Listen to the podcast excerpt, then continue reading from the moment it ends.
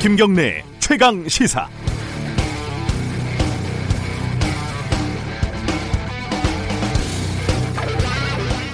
안녕하십니까. 오늘부터 최강 시사를 진행하게 된 뉴스타파 기자 김경래입니다.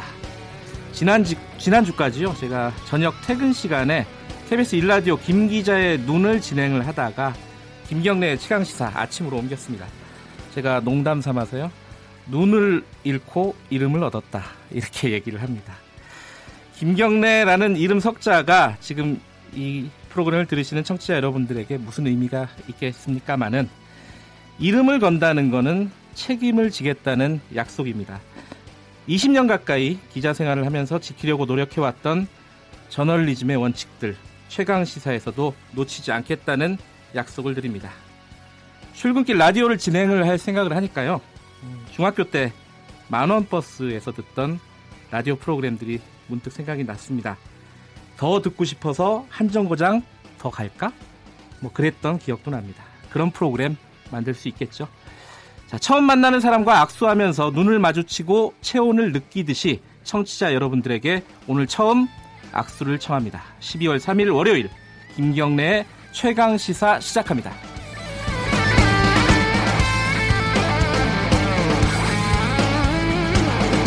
네, 오늘부터 주요 뉴스 브리핑 해줄 기자 모셨습니다. KBS 보도본부 변진석 기자 나와 있습니다. 안녕하세요. 네, 안녕하세요. 오랜만이에요? 네, 김선도 오랜만입니다. 자, 첫 번째 소식은 어, 이거부터 해야 될 것 같아요. 그 청와대 민정수석실 산하 특감반. 네네. 그 비위 사실이 여러 개가 있다 그러는데 지금까지 나온 게 몇 개죠? 예, 요즘 제일 이목을 끌고 있는 뉴스인데요. 네. 어, 비위 사실 지금까지 나온 거는 크게 세 가지입니다. 네. 이첫 번째는 특검반 소속 김모 씨가 이 원래 검찰에서 파견된 수사관인데요. 네. 이 경찰청 찾아가서 지인이 연루된 뇌물 사건을 캐물은 겁니다. 경찰 입장에서는 당연히 수사 개입이라고 느껴졌겠죠. 네. 이두 번째도 역시 이김 씨가 등장하는데요. 아, 같은 사람입니까? 예, 다른 특감 반원들까지 데려다가 외부 인사와 부적절한 골프 회동한 것으로 알려졌습니다. 여기까지 아직은 확인이 된 건 아니죠. 지금 의혹이 네. 있는 거죠. 지금 네. 이제 민정 쪽에서는 검찰에 돌려보내서 해당 청에서 조사를 진행하고 있다. 아, 예. 정확한 사실이 나올 때까지 지켜보겠다 이런 입장이고요. 하나가 더 있다면 뭐예요, 또? 예, 세 번째 역시 김 씨가 등장하는데요. 예. 이 자신의 감찰 부처인 과학기술정보통신부 5급 사무관 공개 채용에 응모한 겁니다. 음, 이 자기가 칼자루 쥐고 있는 기간에 셀프 응모한다. 그것도 승진이거든요. 모양새가 누가 봐도 이상하죠. 이 유영민 과학기술정보통신부 장관하고 수시로 접촉했다는 의혹까지 나왔습니다. 그러니까 이게 이 김모 씨, 김 김모 수사관이라는 사람의 개인적인 일탈인가라고 생각도 되는데 왜냐하면 세 가지 다 한 사람이네요, 그죠? 네네. 근데 뭐 지금 어, 청와대에서는 이 사람을 어, 원대 복귀 시키고 조사를 하는 게 아니라 전부 다 교체를 해버렸어요 특감반을, 네, 그죠? 네, 네. 이게 뭐 뭔가 이유가 있었기 때문이겠죠 아마. 뭐 아무래도 청와대 그, 어, 그 중에서도 민정이라는 무게감 때문에 이런 예. 움직임을 보이고 있는데요. 예, 뭐 일이 상당히 무게감이 있고 크죠. 예. 큰데도 청와대는 아직까지 유감 표명을 하지는 않고 있습니다. 음, 이뭐 청와대 대변인은 며칠 전 브리핑에서 이 사실관계가 최종 확인되기 전까지는 뭐 일방의 주장이 보도되질 않길 희망한다 이렇게 밝히기도 했는데요. 최종 확인은 보통 몇 년 걸리는데. 그렇죠. 언론 입장에서는 그럼 뭐 보도하지 말라는 거냐 예. 이렇게 느껴지거든요. 이또 청와대 지난 8월에 이 김 씨가 5급 공채에 응모하려던 거 지원 포기했다 어, 지원 포기하도록 조치했다고 밝히기도 했는데요. 예.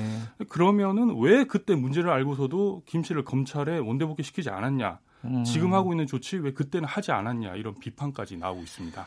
뭐 전체적으로 정황을 보면은 보도가 나오지 않았으면은 어, 청와대에서 공식적으로 발표하지 않았을 가능성도 높겠네요, 사실. 네, 발표하지 않았고 처리도 제대로 안 했을 가능성이 있죠. 네. 민주당에서 먼저 사과를 했어요. 예, 청와대가 아니고 여당이 먼저 사과했습니다. 네. 이 더불어민주당은 어제 브리핑에서 뭐 일련의 사건으로 크게 실망하신 국민 여러분께 깊게 사죄드린다며 처음 사과했습니다. 어, 이 그런데 뭐 이 정도로는 안 된다. 조국 민정수석이 물러나야 한다는 얘기가 이 야당뿐만 아니라 여당 안에서도 나왔습니다. 이 청와대 공직 기강 비서관 출신이죠. 더불어민주당 조웅천 의원이 페이스북에 글을 썼는데요. 네. 이 조국 민정수석이 먼저 사의를 표시해서 이 대통령의 정치적 부담을 덜어주는 것이 비서된 자로서의 올바른 처신이라고 생각한다 이렇게 밝혔습니다. 비서관 청와대 비서관 출신이니까 조홍천 의원은 그렇죠. 그 청와대 네. 내부 사정에 대해서 누구보다 좀 밝을 거 아니에요, 그죠? 네네. 자, 근데 이 상황이 지금 근데 문재인 대통령이 외국에 가 있잖아요. 네네. 뭐 해외 순방 중이죠. 돌아오는 뭐 비행기에서 기자들 만나가지고 얘기도 했고 물론 이제 여기에 대한 질문에 대한 답은 안 했더라고요. 예, 예, 근데 페이스북에다 글을 썼더라고요. 예, 뭐 먼저 말씀하신 대로 돌아오는 비행기는 아니고요. 지금 G20 그 끝나고, 아르헨티나에서 예. 하고 뉴질랜드로 가는 비행기. 예, 예. 뉴질랜드로 가는 비행기 안에서 이 청와대 기자단하고 질의응답을 했어요. 질의응답을 했는데 뭐 처음에는 주제 상관없이 질문 받겠다고 했다가 네. 질의응답 직전에 외교 문제로 한정하겠다 이렇게 했거든요. 이게 뭐 지금 언급되고 있는 국내 문제 뭐 뻔하잖아요. 뭐 요 문제에 대해서는 답을 하지 않겠다. 뭐 그렇게 얘기를 하기도 아, 했는데요. 기자로서는 그런 부분들 그런 관행들은 좀 불만이에요, 사실. 예, 그래서 좀 논란이 되기도 예. 했어요. 논란이 되기도 했고 일단은 그 이전에는 그 아르헨티나에서 네. 페이스북에 말씀하신 대로 글을 남겼는데요. 뭐라고 남겼냐면 이 정의로운 나라 국민들의 염원을 꼭 이루겠다. 믿어주시길 바란다 이런 음. 글을 남겼거든요. 네. 어, 이에 따라서 문 대통령이 뉴질랜드에서 귀국하는 내일 혹- 혹은 내일 이후에 이 뭔가 공직 기간과 관련한 조치가 있을 것이다 이런 예상이 나오고 있습니다. 음, 어, 첫날이라 그런지 이게 시간이 좀 아이템이 기네요. 짧게 하나만 더 해야겠어요. 예, 그 예. 재심이라는 영화가 있었잖아요. 네, 그게 네. 약천 오거리 사건. 좀 유명한 사건인데 이게 검찰이 진상조사단 결론이 나왔다고 어떤 내용인지 간단하게 좀 소개해 주세요. 뭐 김혜숙 씨 나왔던 영화죠. 이 재심이라는 영화가 있었는데요. 약촌 오거리 사건. 뭐 2000년에 그 전북 익산의 약촌 오거리에서 택시 기사 살인 사건이 있었는데 네. 이제 목격자가 살인범으로 이제 바뀌어가지고 10년 만기 형을 살았어요. 예. 억울하게 옥살이를 했다. 예. 억울하게 경 그 강압 수사 때문에 자기가 억울하게 옥살이를 했다. 예. 그래서 만기 출소한 뒤에 재심을 청구를 합니다. 이제 예. 자기는 무죄다. 근데 여기서 이제 기막힌 일이 또 생겨요. 그 진범까지 잡혔는데 검찰이 재심 결정 취소해 달라고 이제 법원에다가 항고를 합니다. 음, 사실상 재판을 좀 뭐랄까요 방해했다 이렇게 볼 예, 수도 있네요. 그렇죠. 네. 근데 검찰은 왜 이렇게 한 겁니까? 예, 대검 진상조사단이 이제 재심 결정 과정 들여다봤는데요. 예. 잘못을 인정하지 않는 검찰의 오랜 관행 때문이었다는 겁니다. 음, 이최 씨의 무죄를 인정하면 곧 최 씨를 기소했던 검찰이 잘못했다 이거를 인정하는 꼴인데요. 예. 검찰이 콧대가 높아서 이거를 인정하지 않는다는 거죠. 잘못을 인정하지 않는 검찰. 예, 예. 기계적으로 움직였다는 겁니다. 예. 예. 자, 그 결국 최 씨는 무죄를 선고받았지만은 중간 과정에 검찰이 한마디로 말하면 좀 장난을 많이 쳤었다 이런 거네요. 끝까지. 예. 그렇게 할 수 있을 것 같습니다. 오늘은 여기까지 하죠. 뭐 다음 다음에는 네. 어, 조금 아이템을 좀 줄여야겠어요. 아, 네. 예. 알겠습니다. 고맙습니다. 보도본부 변진석 기자였습니다. 자, 지금 어, 최강 시사 듣고 계신 시각이 7시 33분 14초 15초 지나고 있습니다.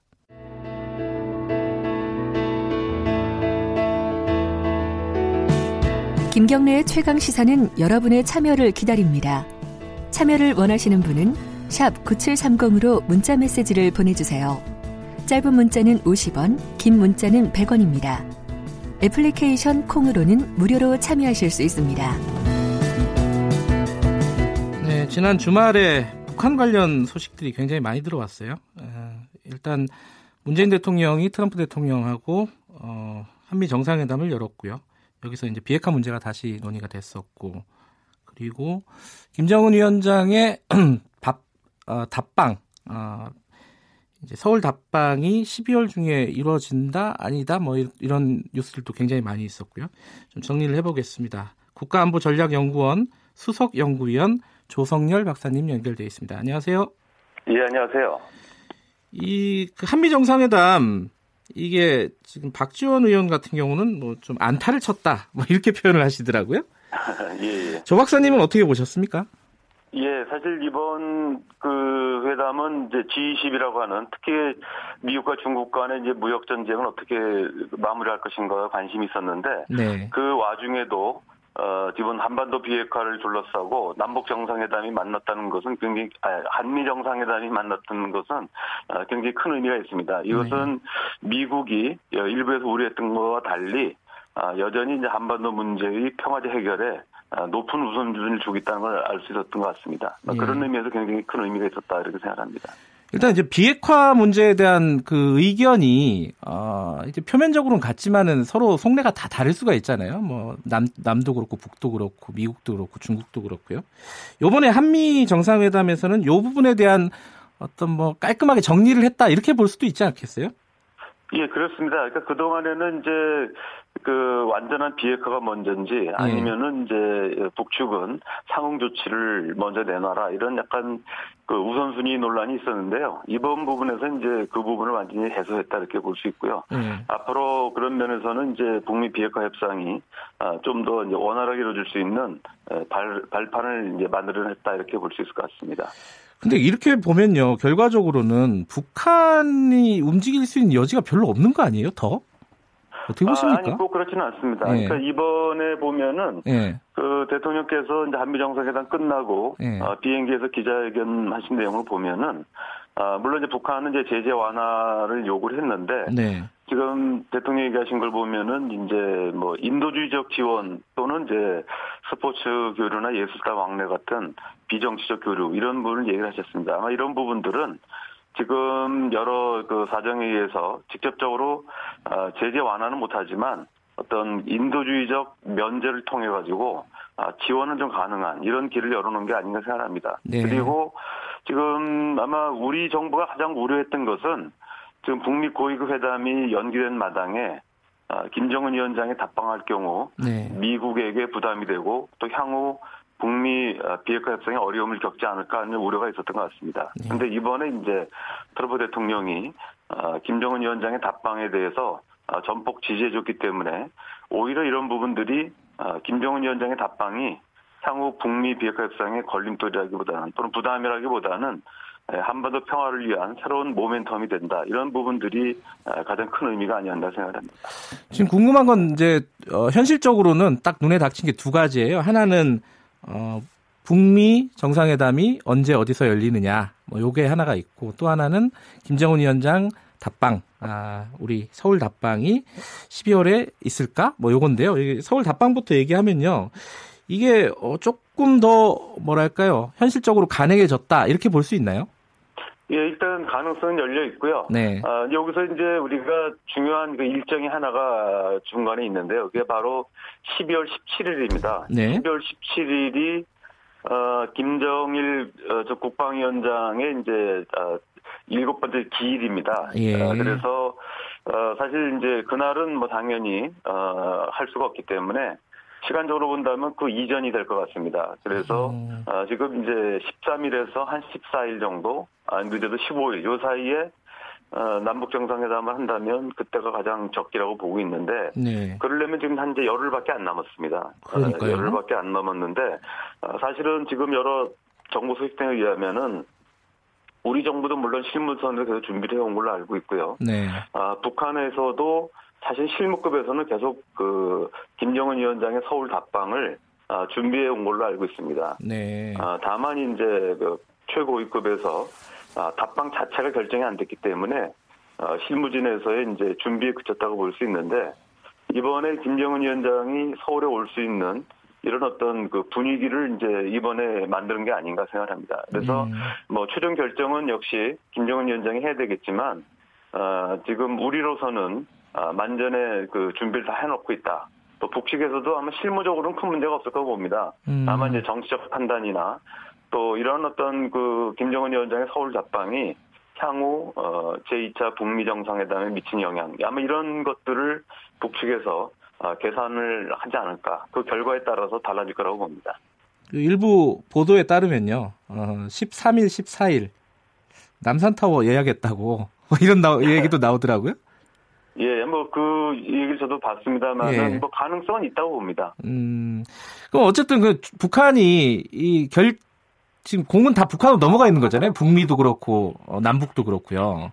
예, 예. 사실은 그 이제 그 한미 간의 조율이 남아 있었는데 이번에 이제 하나가 해소됐기 때문에 이제는 이제 북한으로 완전히 넘어갔다 이렇게 볼 수 있습니다. 북한이 근데 지금 아무 말도 안 하고 있잖아요. 굉장히 오래되지 않았어요. 이 부분에 대해서 얘기를 안 하고 있는 게 북미나 남북 관계에 예, 대해서. 사실 이제 지금 북한으로서는 그 자신들이 요구했던 어, 대북 제재 완화 문제 이런 부분들 때문에 서울 답방에 대해서 어, 답변하기 좀 어려웠던 것 같은데 그리고 네. 또 무엇보다도 주목할 것이 김정은 위원장이 약 2주 동안 공개 행보를 보이지 않았습니다. 네. 아, 그리고 보통 북한이 여러 가지 고민에 빠져 있을 때 그런 모습을 보이는데 어, 다행히 이제 그저께부터 어, 다시 공개 활동에 나섰습니다. 네. 그래서 아마 이런 부분들이 어, 우리 이제 그 한미 정상회담을 보고 아마 이런 부분들이 움직임이 다시 이제 나온 게 아닌가 이런 생각을 합니다. 그러니까 조 박사님이 보시기에는 어찌됐든 10월 17일 전에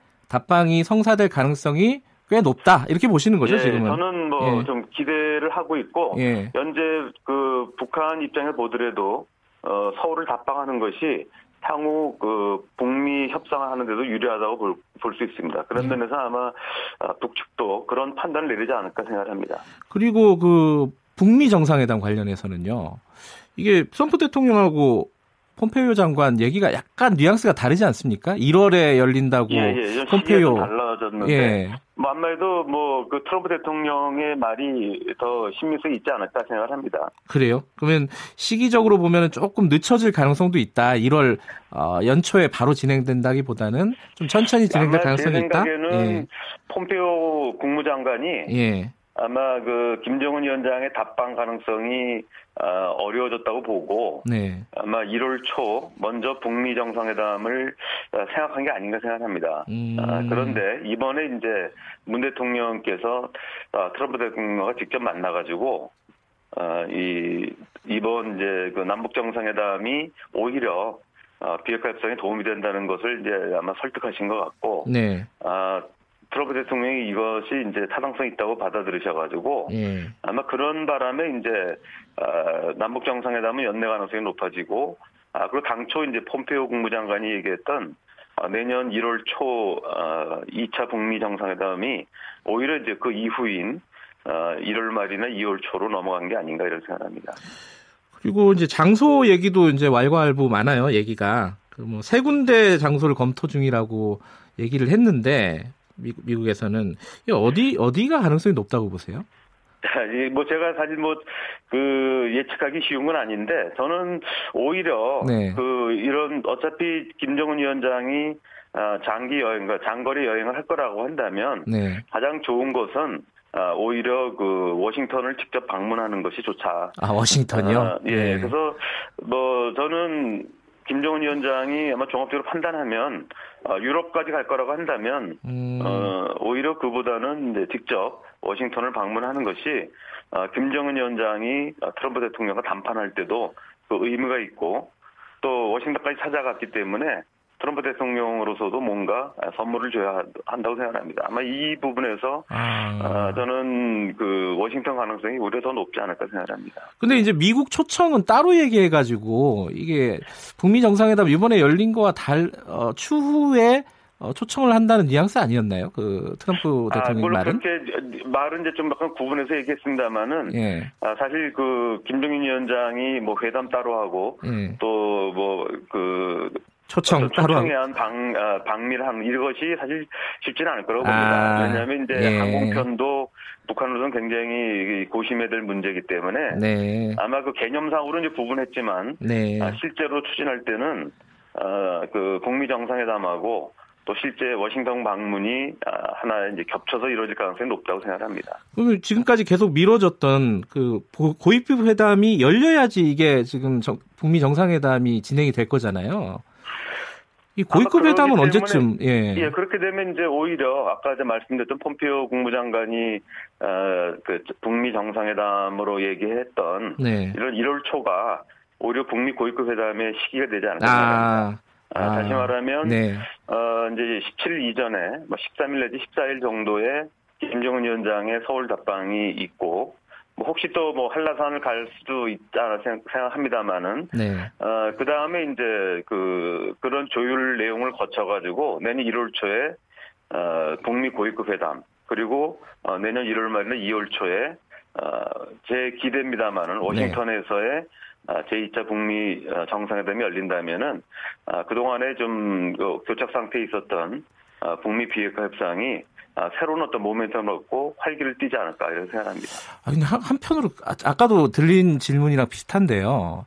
지금 이제 그 한미 정상이 만나고 이 여러 가지 이제 일정들을 잡아 나가는 거는 변화가 있는 거긴 하지만은 지금 북한이 원하는 건 결정적으로 뭐 제재 완화에 대한 약속이지 않습니까? 그 부분에 대한 어, 어떤 가시적인 얘기가 없는데 북한이 어떤 전향적인 태도를 보일까요? 그게 좀 걱정스럽더라고요. 그래서 아까 제가 말씀드렸습니다만은 네. 문 대통령께서 이제 뉴질랜드 가는 비행기에서 네. 어, 대북 인도적 지원의 어, 재개 가능성을 일단 얘기하셨고요. 네. 그러니까 상응 조치로서 예. 어, 제 생각에는 그 대통령이 얘기하신 그 정상회담 그 결과 내용 설명을 보면은 예. 아마도 그 북한이 지난번 이제 11월 15일 날 펜스 부통령도 얘기했습니다만은 아, 북한이 이제 핵신고 목록을 어, 북미 정상회담 때는 내놔야 될 것이다 얘기한 적이 있습니다. 네. 어, 아마도 제 생각에는 그 제재 완화 문제는 어, 김정은 위원장이 그 1월 말이나 2월 초에 어, 그 핵신고 목록에 대한 다, 답을 가져가면 네. 트럼프 대통령이 거기에 상응하는 조치로서 아, 대북 제재 완화에 대한 약속이 가능하지 않을까 생각합니다. 그래서 네. 아마 이 문제는 아, 오히려 지금 실무급에서 또는 고위급에서 합의되기보다는 어, 물론 물 밑에서 사전에 이제 그 의견 전달이 있겠습니다만은 어, 제2차 북미 정상회담에서 아, 제재 완화에 대한 아마 그 트럼프 대통령 차원에서 결단이 가능하지 않을까 이런 생각합니다. 그리고 그러기 위해서는 이제 김정은 위원장도 그동안에 완강히 이제 거부해왔던 핵신고 목록에 대한 답을 가져와야 되겠죠. 네. 그 기왕 결정한 거면 빨리 결정해서 알려줬으면 좋겠어요. 저희들도 예, 저도 뭐 그렇게 특집 방송 같은 거 준비해야 되니까 예, 예. 바빠서요. 자, 국가안보전략연구원 수석연구위원 조성열 박사와 얘기 나눠봤습니다. 고맙습니다. 예, 감사합니다.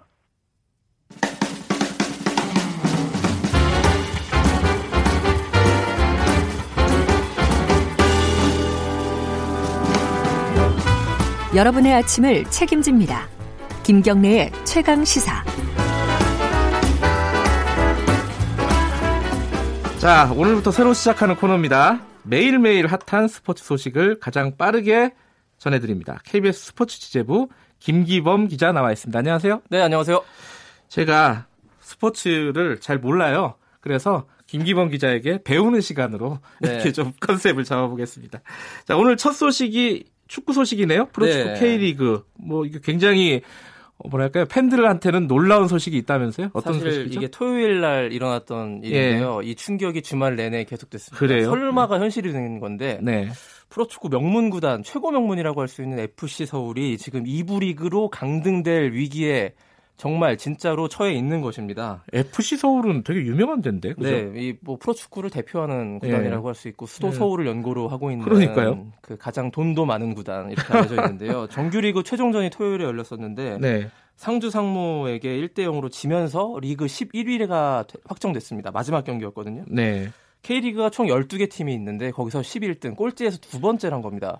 이 꼴찌 팀은 자동으로 2부 리그로 강등이 되고 네. 11위 팀은 2부 리그의 2위 팀이랑 승강 플레이오프를 벌여가지고 강등 여부를 최종 결정하게 아, 되거든요. 네. 그래서 2부 리그 2위, 뭐 사실 3인대 2위 역할을 했던 이게 부산과 홈앤 어웨이로 이 두 그 경기를 통해서 그 승강 여부를 최종적으로 음. 결정되면 강등이 되는 그런 지게 되면 이런 데, 상황이 됐는데요. 만약에 FC 서울이 2부 리그로 강등되면 이건 이 프로축구계 스포츠 전체에 굉장히 큰 충격을 주는 것이고요. 비유가 적절할지 모르겠습니다만 유럽의 맨체스터 유나이티드 뭐 레알 마드리드, 바르셀로나 이런 팀들이 2부 리그로 떨어진다는 음. 그런 생각을 하시면 될 것 같아요. 그러니까 뭐 메이저 리그에서 네. 마이너 리그로 강등된다. 자칫 뭐, 잘못하면 그 네. 메이저리그는 사실 1, 2부 시스템이 아니라서 이제 네. 메이저리그 최고 투수가 마이너리그로 가게 되는 그런 충격보다 네. 팀 전체가 이제 떨어지는 거니까 훨씬 더 큰 충격이라고 볼 수 있겠는데요. 근데 아까 말씀하셨잖아요. 돈도 제일 많고 수도 네. 서울을 연고로 하는 팀이고 명문 구단이고. 근데 왜 이렇게 된 겁니까? 돈 문제 때문인 것 같습니다. 이 돈을 이제 FC 서울이 최근 들어서 이제 아, 돈이, 많이 안 쓰는 아 돈이 많은데 안 썼어요? 그 구단 살림살이로 좀 변화를 하다 보니까 이런 예. 부작용이 있었던 것 같은데요. 이 표면적인 이유는 외국인 공격수 영입이 실패입니다. 이 외국인 아하. 공격수를 이번에 뭐 안델손, 마티치 이런 선수를 영입했는데요. 이 선수들이 잘 못했고요. 네. 그다음에 젊은 선수들도 잘 키워내는 팀이었는데 그것도 여의치 않아가지고 감독만 이번에 황선홍, 이을용, 최용수 이 세 명의 그 국가대표급 감독들이 쟁쟁한 감독들이 맡았는데 FC 서울을 살려내는데 실패하고 있는 것입니다. 음. 그래서 2부 리그 로 갈 수 있는 이런 상황인데 승강 플레이오프가 그 어느 때보다 관심을 많이 끌게 된 점은 또 오히려 더 긍정적이라고 해야 될까요? 이 이부 리그 승강 놓고 음. 어이 승강 플레이오프가 이번 주에 열리는데요. 서울과 부산 어느 팀이 내려갈지 정말 뭐 챔피언 결정전 못지않게 큰 관심을 받고 있습니다. 자존심도 있을 것 같아요. 서울, 부산 우리나라를 대표하는 대도시 두 곳인데. 그렇군요. 예. 네. 자 그리고 프로농구 소식 그 정, 전창진 감독이 복귀를 한다면서요? 네. 근데 이게 논란이 많이 일고 있죠. 왜 논란이 전창진 감독이 예. 그자 지난주에 KCC가 전창진 감독을 수석 코치로 영입한다고 발표를 했습니다. 네. 근데 전 감독이 승부 조작 및 도박 의혹을 받은 인물입니다. 그래서 두개 다요? 예. 아. 어, 2015년 4월에 일어났던 일인데요. 당시에 인삼공사 감독 재직 도중에 승부 조작과 불법 스포츠 도박 혐의를 받아가지고 네. 일단 KB 그 일단 승, 경찰 조사를 받아본 결과 승부 조작 혐의는 무죄로 일단 판결됐습니다. 증거 부족으로. 아 무죄였어요? 승부 예. 조작은? 일단 판결상으로는 증거 부족으로 무죄. 네. 도박 혐의는 아직도 현재 진행형이거든요. 이게 무죄가 예. 확실히 입증이 안 된 상태에서 그래서 이 무기한 등록 정지 징계를 그 당시에 KBL 한국농구위원회가 전 감독한테 때린 겁니다. 예. 그래서 예. 아직까지 안 풀린 상태거든요. 등록 정지 상태이기 때문에 일단은 감독 코치를 할 수 없는 건데 네. 그래서 이걸 풀어 달라고 KCC 구단이 이제 한국농구위원회에 요청을 해서 오늘 KBL이 재정위원회를 개최합니다. 오전 9시 잠시도에 열리는데요. 이때 음. 전 감독의 소명을 듣고 그 징계를 풀지 안 풀지를 결정하는 것인데요. 네. 뭐 팬들의 의견 역시 두 가지로 갈리는데 승부 조작 혐의가 일단 가장 컸는데 이게 무죄로 이 법적 증명이 된 만큼 기회를 한번 주는 것이 어떠냐 이런 음. 동정론이 있고 네. 그 감독이 스포츠 불법 도박을 했다는 자체가 부적절하고 공인이 해야 될 일이 아닌데 이 감독직을 이제 다시 맡길 수 있느냐 이런 의견이 팽팽하게 갈리고 있는데 오늘 KBL 결정이 그래서 농구 팬들한테 굉장히 큰 관심을 모으고 있습니다.